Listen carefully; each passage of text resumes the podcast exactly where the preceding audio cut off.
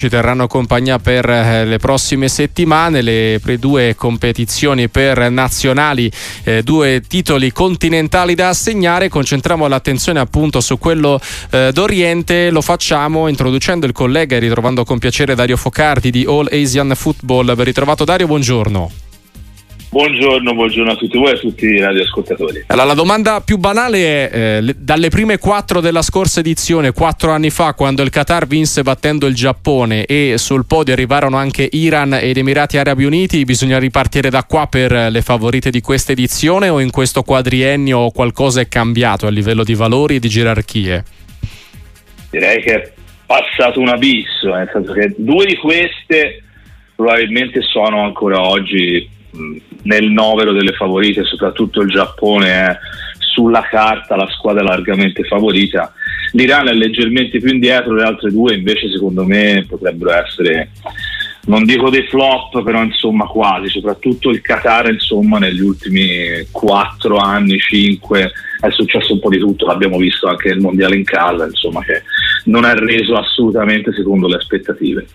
Ti chiedo poi di tre nazionali specifiche che per motivi diversi attirano interesse. Eh, il primo è l'Arabia Saudita, perché ci sarà Roberto Mancini, ovviamente certo. lo sappiamo in panchina, che ha vinto questa competizione l'ultima volta nel 96, che arriva da un mondiale ben giocato con Renari in panchina. Col Mancini cosa dobbiamo attenderci da questa nazionale? Ma eh, se andiamo a vedere i risultati degli ultimi mesi, le amichevoli sono andate, diciamolo pure, in maniera abbastanza disastrosa. Poi sono arrivate le qualificazioni mondiali del 2026 con due vittorie, però insomma con nazionali non proprio di primissimo piano e ci sono state molte polemiche per quanto riguarda le convocazioni che Mancini ha fatto per questa Coppa d'Asia perché ha escluso insomma, alcuni nomi eccellenti.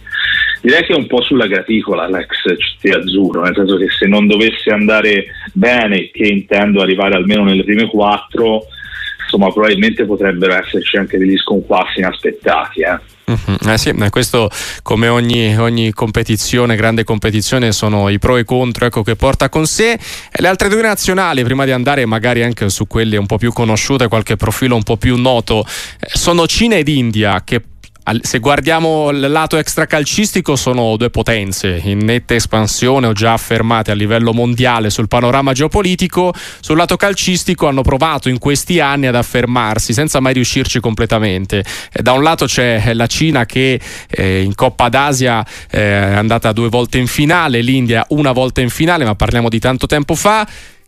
Un, sono due movimenti destinati a a restare dei fiori mai sbocciati completamente o prima o poi qualcosa verrà fuori considerando che parliamo di due paesi da un miliardo l'uno di abitanti? Sì, la cosa un po' incredibile è quella, no? cioè, se uno guarda i numeri assolu- in termini assoluti, soprattutto poi se uno va a guardare anche i risultati negli altri sport, penso soprattutto alla Cina, ovviamente. Certo eh, uno rimane un po' anche stupito no, del fatto che il calcio non sia riuscito mai ad attecchire diciamo, nella popolazione in maniera tale che eh, si componesse una nazionale calcistica di alto livello. Credo rimanendo appunto a, al paese della terra di mezzo che eh, anche in questa competizione non, non, ci siano grandi aspettative, ci sono state delle esclusioni eccellenti, penso a Elkeson, il naturalizzato brasiliano che non è stato convocato, e, um, il movimento sta soffrendo tantissimo no? dopo che il governo cinese ha deciso sostanzialmente di chiudere i rubinetti e, um, e quindi non penso che possano andare molto più avanti se non uh, oltre il passaggio del turno. L'India è un caso diverso secondo me, nel senso che eh, loro stanno investendo molto sullo sviluppo del campionato locale. Eh, no, David, penso a David Viglia che è stato chiamato come eh, ambassador del certo. campionato, anche perché insomma non dimentichiamoci che c'è la City Football Group all'interno del campionato indiano con, il, con, il, no, con, l'acquisto del Mumbai di qualche anno fa. Loro sono stati un po' bloccati, secondo me il calcio indiano è stato un po' bloccato dal Covid, questo perché poi spesso magari uno se lo dimentica, ma insomma... Ma c'è stato eh, anche questo. Stati, c'è stato anche questo che dice, direi che insomma ha influito tantissimo sulla vita anche in questo caso dello sport. Loro dovevano fondere in India si dovevano fondere i due campionati esistenti per arrivare insomma a uno solo. Questo processo eh, in atto si è un po' bloccato e la nazionale ovviamente ne ha risentito tantissimo anche perché non ha cioè l'India non ha grandi calciatori all'estero, no? cioè non ha calciatori di riferimento che sono venuti in Europa per crescere e migliorare, quindi direi che il processo eh, di miglioramento si è veramente bloccato a pre-Covid e bisognerà insomma aspettare un po' di tempo perché riparta con forza. Sì, e vedremo se accadrà oppure no, ne stiamo parlando con Dario Focardi, Olesian Football. Eh, ti porto anche su, sull'altro italiano di questa Coppa d'Asia, perché uno è Mancini che allena l'Arabia Saudita, l'altro è Paolo Stringara che spesso tra l'altro su Sportiva eh, troviamo con piacere, collaboratore di Klisman alla Corea del Sud. Ecco, Corea del Sud che eh, ancora più del Giappone mi verrebbe da dire la più europea delle nazionali asiatiche, eh, nazionale che abbiamo conosciuto tutti, mi verrebbe da dire col mondiale che ospitò nel 2002. Ora che, che squadra è? Soprattutto è, è una squadra che eh, in ambito anche internazionale, soprattutto nazionale, ma anche se poi guardiamo asiatico, non riesce mai a compiere il definitivo salto di qualità?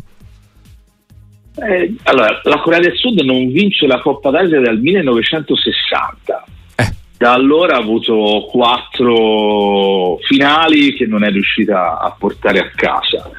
Io credo che allora, cioè, rispetto al Giappone la, la, la, Corea del Sud ha il più forte giocatore al momento asiatico, eh, ma di gran lunga, perché eh, Son un Min del Tottenham è di gran lunga il più forte giocatore asiatico del momento e arriva tra l'altro, a differenza di quello che gli è capitato per esempio penso al mondiale dell'anno scorso dove no, si era rotto eh, si era rotto l'orbita di un occhio e quindi giocava con la mascherina, arriva in una forma favolosa grazie anche alle cure di Postecoglou a Tottenham e ha anche quello che in questo momento è, se non il migliore, uno dei più forti difensori centrali a livello mondiale, perché Kim Min-jae veramente al Bayern ha proseguito quello che aveva fatto eh, con il Napoli, forse anche migliorandosi ulteriormente.